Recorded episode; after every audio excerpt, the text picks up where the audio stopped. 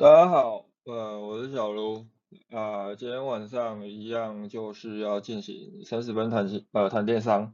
然后我们一样会录音的方式，就是之后我会把这些录音档呃放到我的 Press Play 的以文章的方式呈现，又或者其实我现在也都会上传到各大 Podcast 频道，那如果呃想要看一些我们在呃，三十分钟内如果有谈到了一些图表的东西，可以到我的 Press Play，那在我的社团里面都会放置这一些连接。今天要跟大家谈的主题哦，就是我们在电商销售的流程当中，呃，会分成几个阶段，就是我们主要会分成三个阶段来做思考，以及这三个阶段当中我们会使用哪一些工具来跟大家做一些简单的探讨。呃，直接讲重点，我们这三个阶段其实就是业绩提升阶段。业绩提升阶段就是我们会透过各种手段去获取一些流量，进而将这些流量转换成订单。那业绩提升阶段导入流量之后，我们下一个阶段就会进行审核成效，也就是我们必须要去经呃透过一些。工具，又或者透过一些分析跟研究，去找到一些，哎，我们的成效为什么不如预期？那又如何去修正？接着，当我们透过业绩提升阶段跟呃审核成效阶段这两个部分的工作进行的时候，诶，也许我们有一些消费者了，有呃也有可能我们拥有一些名单了。下一步我们就要进行的就是怎么把这些顾客留存下来。留存一方面是已经既有的这一些购买过的消费者，另外一方面呢，我们也要去思考，我们有没有办法把这些没有购买，又或者可能他有在你的网站里面有注册，但是他没有进行过任何行动的这一些人，呃，我们想办法去呃让他产生第一次的行动，这些都是一些很重要的工作。那，这个时候我们需要用到的一个流程就是顾客资料库，也就是说，我们从呃业绩提升阶段导入流量之后，接下来我们审核成效了，我们可能陆续的让我们手边的名单量，又或者我们的顾客数量提升之后，我们就要去利用这一些顾客资料库去想办法把我们的留存放大。那在这三个阶段当中，其实它是一个循环的架构，也就是说。我们在业绩提升的时候，我们来到审核成效阶段，我们必须要透过我们获得的这一些数据去做分析之后，想办法再回头去把我们导入的这些业绩提升工具去更加的优化，想办法让它的成效更提高。接着来到顾客留存阶段之后，我们有一些顾客名单了，我们要想的是，我们怎么利用这一些顾客购买的资料。想办法更进一步放大我们的业绩，呃，这部分我们在前面的房间里面其实都有提到，就是如果呃没有跟到的，可以去呃其他我有回放的地方去做收听哦。就是说，呃，我们除了让想办法让我们既有的顾客都回来买之外，我们也要让他下次再回来的时候，他的订单呃的客单价是提高的。那这个时候，如果你们卖的东西它并不是消耗品，它没有回购的需求怎么办？那就是要透过产品开发，透过各种新品的导入，让这一些诶曾经购买过这些商品的人，他有可能回来。所以这个时候，顾客资料的分析，它可能会有几个部分。第一个部分是这些消费者的身份跟他们可能的需求。第二就是诶我卖过 A 商品了，那有没有什么样的商品跟这个 A 商品？它是有连接的一个可能性的。当我们能够把我们的电商销售流程拆分成这几个阶段的时候，其实各个阶段应该要做什么工作，而每个阶段跟前面的阶段它之间的关联性在哪里，就会非常的清楚。这个时候，我们到底在这三个阶段分别要导入哪一些工具？这就是我们今天这个主题。要跟大家谈的另外一个重点，首先来讲讲业绩提升阶段。在业绩提升阶段的部分呢，我们最主要的推波工具会分成两种。这个其实也是我在探讨行销架构的时候，呃，很重要的一个基础流程，就是我会把它分成主动推波工具跟被动的呃搜寻工具。这两种工具的应用逻辑主要就是在于，呃，我们是处于主动的状态还是被动的状态？那主动推播工具，如果以广告来讲的话，目前比较主流的工具大概就是 Facebook 广告，然后 Google 联播网广告，以及 YouTube 影片广告。那这三种广告是我们目前嗯普遍，就是不管是我们的客户啊，还是我们自己在研究的时候，都比较主流的工具，特别是 Facebook 广告。虽然说很多有在投放 Facebook 广告的，又或者，嗯，你的朋友他们可能有在做电商，呃，你可能很常听他在讲 FB 广告，他们普遍，呃，我想评语都不是太好了，就是觉得说，哇，这 Facebook Facebook 广告的转换率越来越低了，然后就是，哇，就是我投入了这些钱一下就烧光了，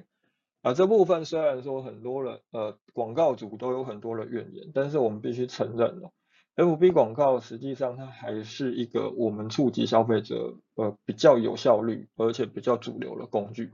那其他的主动推播工具，当然它还会有一种就是所谓的平台广告。平台广告比较常见的就大概是 Google 联播网，它是一个大众。那有一些新闻媒体他们会有自己销售这个所谓的广告栏位。那像 D 卡他们也都会有一些广告，这种平台广告也属于主动推播广告。那主动推播广告它有什么特性？我们呃，如果本身自己有在投放 FB 广告、IG 广告，啊，FB 广告跟 IG 广告其实就同一个后台，跟你们也有在投放关键字广告，甚至于我们拿同一家呃媒体的广告，就拿 FB，呃，就拿 Google，Google 本身有联播网广告，属于主动推播，它有关键字广告，属于被动搜寻，那。这两种广告成效，你们如果去看后台，甚至于你们去看你们的 GA，就可以发现，主动推播广告的转换率都很低，大概呃只有呃被动搜寻广告的一成吧，啊，但是被动搜寻广告可能转换率也只有一趴哦，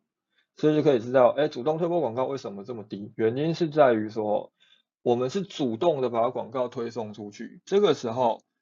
我们的受众是处于被动的状态，他们可能没有意识到，哎，我可能会看到广告，甚至他们在看到广告的那个当下，他们是没有产品购买需求的，甚至于你，呃，你根本没有意识到我我会需要这个商品。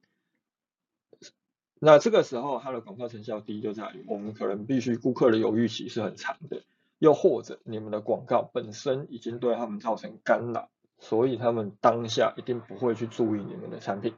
最明显的一个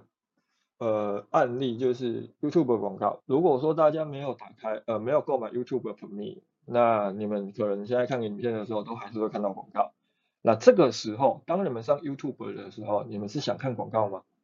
当然不是啊，你们最主要是想看影片。所以这个时候 YouTube 影片广告就会对你们造成干扰。你们一定会在五秒钟之后把这个广告关掉。啊，主动推播广告为什么它还是很重要的原因呢？就在于它的效率比较高，而且我们掌握了主动权。就包含好，我们讲被动搜寻广告，它是我们提升业绩的另外一个手段。那被动搜寻广告主要有两种，一个叫做关键字广告，另外一个叫做 Google 购物广告。你们呃，等一下如果。呃，结束之后，你们可以去 Google 一下，就是你们到呃电用电脑、用手机都可以，你们就随便打入一个商品关键字，那这个时候上面会出现一排包含的产品的照片，包含的产品的名称以及产品的上架平台，还有价格的一个栏位，这个就叫购物广告的位置。那另外一个在底下，就是可能呃它看起来就像一般搜寻栏目，但是它会加入赞助两个字的，这个就叫关键字广告。呃，被动搜寻广告，它转换率会高的最主要原因就在于，我们触及到顾客的时候，是在他们已经存在着可能想要了解某些商品，又或者他们可能有某些问题，所以主动去搜寻引擎上面搜寻，我们才有办法去触及他们，因此它的转换率会高。啊，为什么好转换率这么高，还是只有一趴嘞？有很大的原因哦，呃，因为我们本身还有在用一些关键字工具哦，像我自己本身使用的是 Uber Suggest，那我我们去搜去去看某些关键字，就会发现到，其实不管是任何的商品质，消费者搜寻完之后会去点击广告的比例，它都是属于比较低的。大家都还是会比较相信底下的自然排序，这就是为什么 SEO 它还是很强势的主要原因。那被动搜寻广告，它还有另外一个我们可以投注的地方，就叫做电商平台的流量。电商平台流量它本身分成两种，它它兼具了主动推播特性跟被动搜寻特性。就如果有在 Momo 上架或 PC 用上架。那也有在 Shopi 上架的，他们都有在卖广告。呃，他们卖的广告有两种，Momo 的话，他会卖你的叫做版位广告，就是它还是有一般呃我们讲传统 Web 时代的那种呃广告版位的逻辑，你可以去买首页的曝光，你可以去买呃存在于各个地方的广告版面。那这种广告版位的购买，它比较偏向于主动推播的特性。那另外一种就叫做关键字广告，就是站内的关键字广告，就是像虾皮也有卖。那呃，关键字广告，它如果有购买过虾皮的广告的朋友，你们应该也会很清楚的发现，虾皮的关键字广告其实投资报酬率不低，它的 ROAS 就我目前自己听到，我不是要帮他们打打广告，就是我们实际上看到数据真的是这样。呃，虾皮关键字广告的 ROAS，呃，大约我现在目前听到最低的平均值有五。好，我们现在听到的 Facebook 广告的 ROS 平均值是多少？大概是三左右吧。呃，有时候会到二。那基本上，如果你投广告，你的 ROS 只有二的时候，呃，大致上来讲都是赔钱的，因为你的营收有百分之五十都是广告费。啊，如果你们再加上你们的产品的生产成本，再加上你们的固定成本，这样算一算，你就会知道这张广告是没赚的。这就是为什么我现在也都会呃尽量的鼓励哦，就是如果我知道我的客户，又或者呃我我知道这一个老板他本身有上架一些电商平台，我都会建议他们去买一些电商平台广告，又或者你的产品，它平常的搜寻量其实都。不差的时候，我都会建议他们去买关键词广告的原因就在于，呃，我我们必须要去利用后续这一些被动搜寻广告以及电商平台的流量带来的一些高投资报酬率，去去 cover 我们前面的主动推播广告的低投资报酬率。啊，这个时候可能有一些人就会觉得说，哎，那 Facebook 广告这些主动推播工具，它的转换率，呃，既然也不高。投资报酬率也不高，甚至可能投一投我就赔钱了。为什么我还要投？原因就在于我我们必须要透过这些广告为我们的潜在受众建立一些认知，就是说我们必须让他看到我们的广告啊，认知到有这个品牌的存在，认知到有这个产品的存在，甚至于哦，他可能只是看到广告，有看到你的图片，他的大脑就会产生记忆的。这个时候，当未来他们有需求产生的时候，又或者当他们到电商平台上面想要购买商品的时候，他搜寻的关键字，接着看到你的产品，有没有可能他接下来会先点击你的产品，先点击你的卖场，然后最后跟你购买的几率会提高，这个是有可能的。有时候我们在投注，我们在业绩提升阶段。在投注这一些广告、投注这些推播工具的时候，呃，我们除了看当下的成效之外，当然看当下的成效它很重要。就像我刚刚提到，好，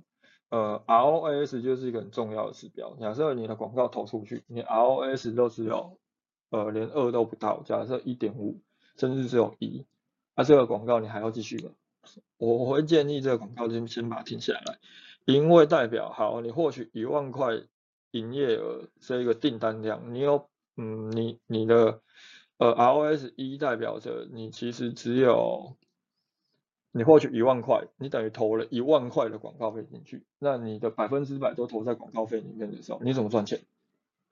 所以这个时候我们是一个很重要的评断指标，我我们必须要去了解呃这一些广告投资报酬率有没有效，但是如果我们投广告本身就不是为了去提升业绩，我们是为了后续的一些布局。呃，我们要整体观察的是一个完整的成效评估，这部分我们后面会有其他房间来跟大家谈。啊，电商平台的流量，纵然它很有用，但是如果实际上真的有投放的朋友，你们就会发现，为什么我还是会建议这一些主动推播广告，呃，不要停。你你也许可以投少一点，但是不要停的原因就在于，你存在着主动性，而不像你在电商平台上面，你你在呃 Google 关键字上面，你即便哦。你愿意花很高额的广告费在这些平台上，在关键字广告上，但是当消费者就是不会去搜寻，他没有需求的时候，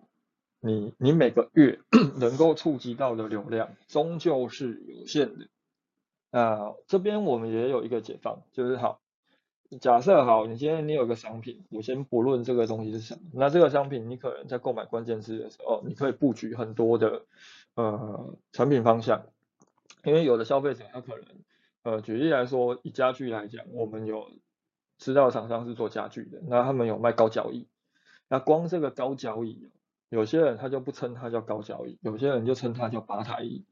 哎，然后有趣的来了，同样都叫吧台椅，有一些他打的台字可能会是呃简字的台湾的台，那有些他打的可能是繁字的正体字的台湾的台。有些它还会在比较复杂的那个笔画的台旁边加上一个木字边，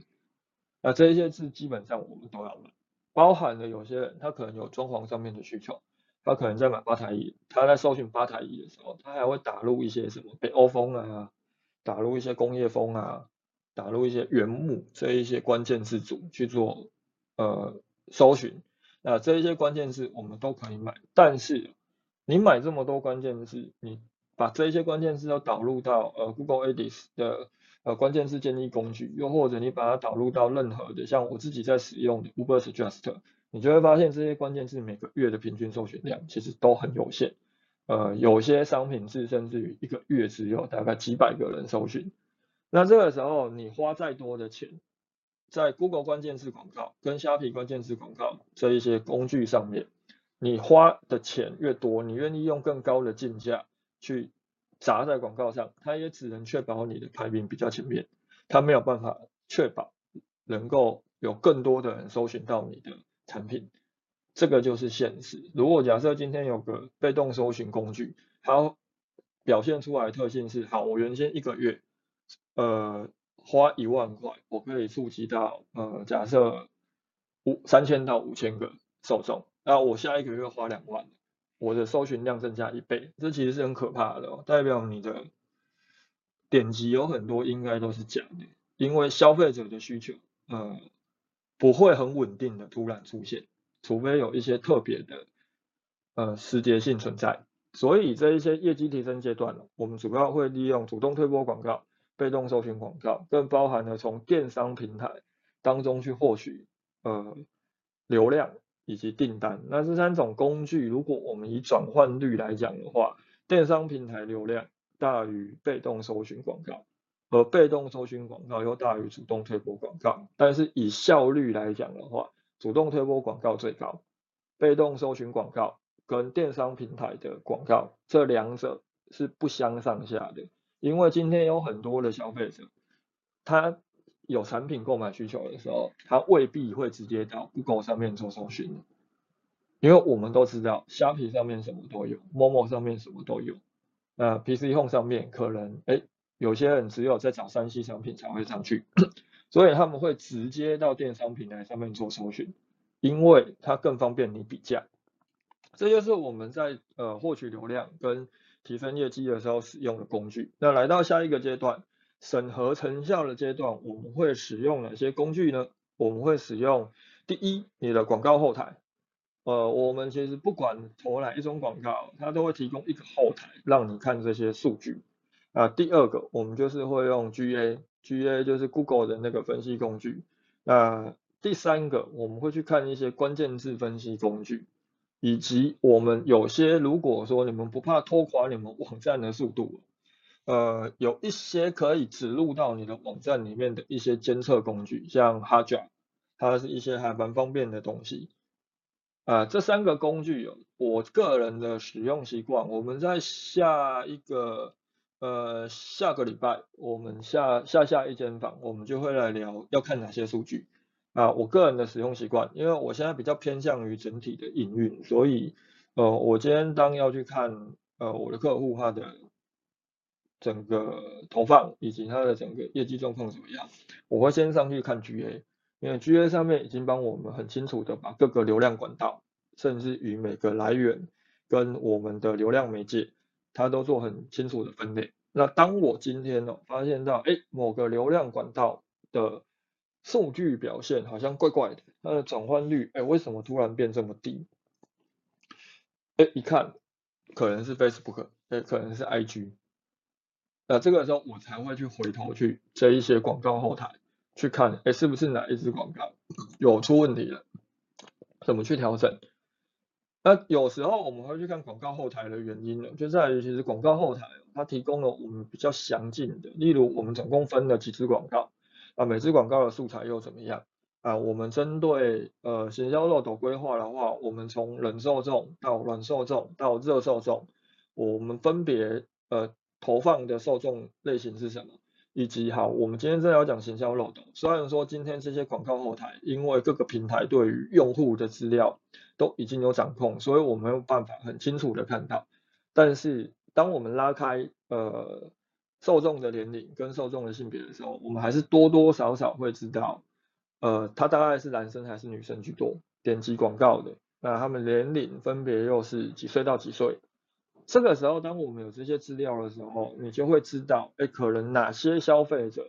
他对我的广告、对我的产品可能比较有兴趣。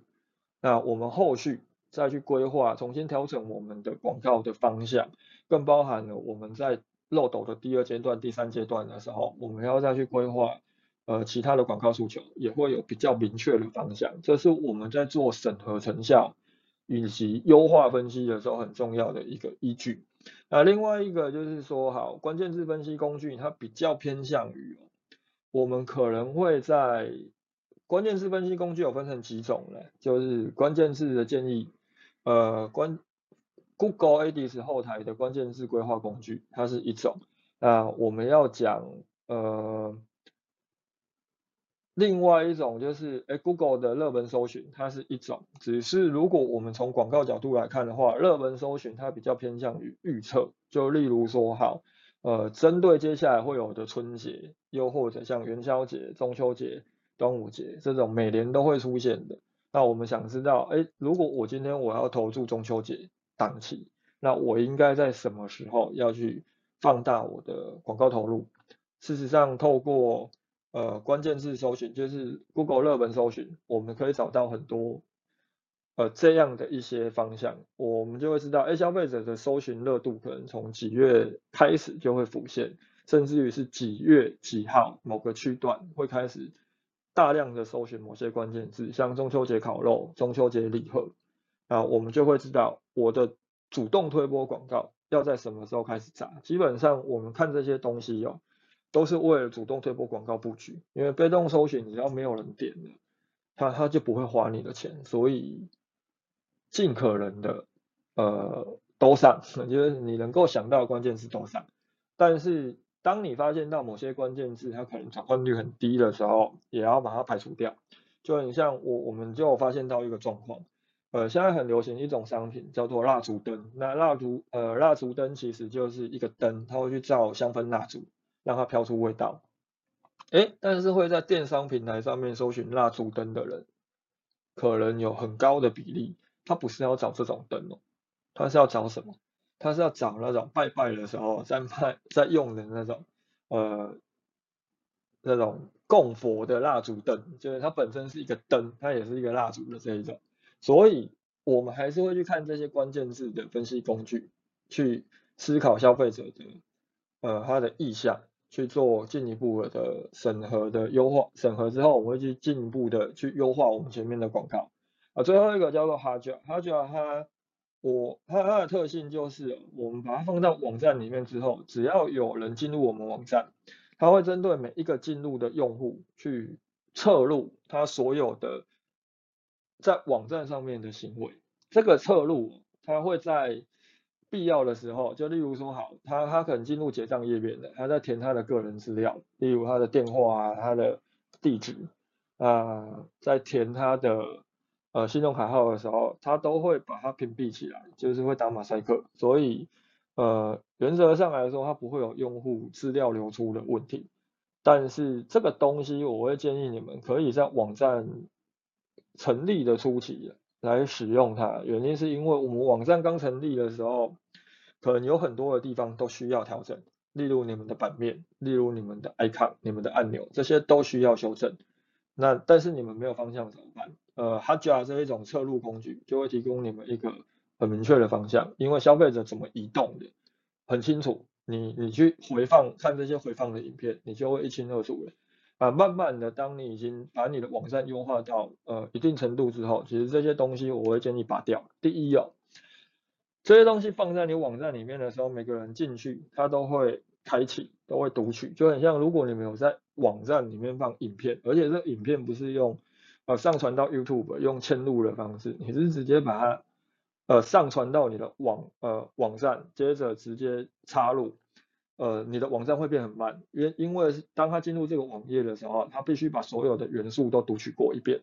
那当你有这一些额外的不重要的东西存在的时候，就会拖垮你的网站的读取的速度，呃，它对于 SEO 会有很大的影响。呃，基本上这些就是我们在审核成效阶段会用的工具。呃，这些条例我会把它整理到我的 Plus Play 上面，就是因为那边是文章可以插图，你们之后呃有兴趣的可以去那边看一下，大概明天就会放上去。啊，最后一个阶段了，顾客留存阶段，我们会使用的工具，呃，很简单，因为你有名单了嘛，啊，这个名单也许是 email，也许是手机号码，我们就是想办法利用这些名单，呃，跟消费者产生连接，所以 EDM。它是我们会很常使用的一个工具，就是电子报 EDM，呃，简讯也会是一种。而问题来了，你要投放什么资讯在这些 EDM 简讯里面，我们就需要一套 CRM 的机制。我我们需要对顾客进行呃客户分析，呃这部分的话，我们之后应该也会开房间来谈。那另外一个就是有些人他可能你会觉得，哎，那 APP 推播会不会是一种方法？呃，我觉得是，只是 A P P 推播，呃，必须承认，A P P 推播它的成效，它呃，其实是我个人觉得是不如 E D M 跟简讯的。所以，当你们今天真的想要开发 A P P，你是希望透过 A P P，呃，透过开发一个品牌自由的 App 去强化你的网站功能，又或者去做到一些顾客管理的时候，呃，那很好，反正现在的 App 的。技术已经比过去成熟很多，那价格也不高了。这个我们先前三十分谈营销的时候有特别跟大家聊过。哎，但是如果你开发 App 的原因是你希望，哎，我以后我这些广告讯息，我通通都用 App 去推播就好了，我我不需要再花任何广告费了。呃，个人是觉得有点想象的太过呃美满了，原因就在于，呃，我相信大家都有下载很多的 App。不管是品牌的还是各种呃店家的，现在很多店家都有用 App 管理嘛，全联啊，现在现在连小北都有了。但是你们有有多少的安装完这些 App 之后，第一件事情就是把它的推播通知关掉。尤其如果我们用的是 iPhone 手机哦，iPhone 手机还蛮贴心的，它在我们安装完一呃安装完一个 App 之后，就会直接告诉呃问我们要不要关掉通知。所以 App 推播它的成效其实是呃有限的，我们还是要想办法去获取消费者的名单，不管是一呃 email 还是他的电话啊，这两个东西实际上它还是有一定的效果，差别在于呃你的 EDM 里面到底放了些什么，有没有让顾客收到的时候会有打开的意愿，更包含了你用的电子报系统。呃，是不是你的信其实已经被丢到垃圾邮件了？你还不知道？有蛮多我认识的品牌，呃，当我发现到哦，他原来一直有在寄 EDM 给我的时候，是我不小心点到垃圾邮件看到的。那这个时候，如果你们根本没有去看你们的这一些 EDM 后台的表现，你们还一直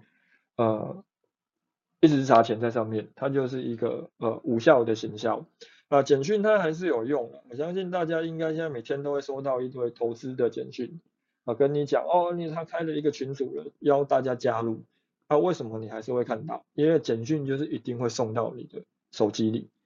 啊，你可能最多只是一秒就打开，当然是一秒到两秒，我们一样至少可以塞个五个字到十个字到消费者的眼中哦，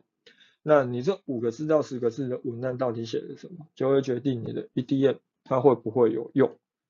啊，基本上到这个部分，我们今天要讲的主题就差不多了。我们今天是从呃我们本身工作的三个阶段来谈导入哪些工具。啊，我们明天哦，呃不是明天，我们后天呃礼拜四的时候一样九点半，我们会从顾客的角度去思考，顾客在不同流程里面，我们要使用哪一些工具，跟哪一些呃广告工具去。增加我们的订单量啊，这些广告工具又应该从顾客的角度去思考，呃，怎么规划会比较有效？那现在时间是十点零一分，呃，我们一样房间保留两分钟哦，就两分钟，如果有人有什么问题的话，欢迎举手啊，没关系，呃，我之后在剪辑的时候都会把后面的地方剪掉，所以你们不用担心，呃，有什么问题就举手，我们。会拉你上来做提问。那如果没有问题，大家今天晚安。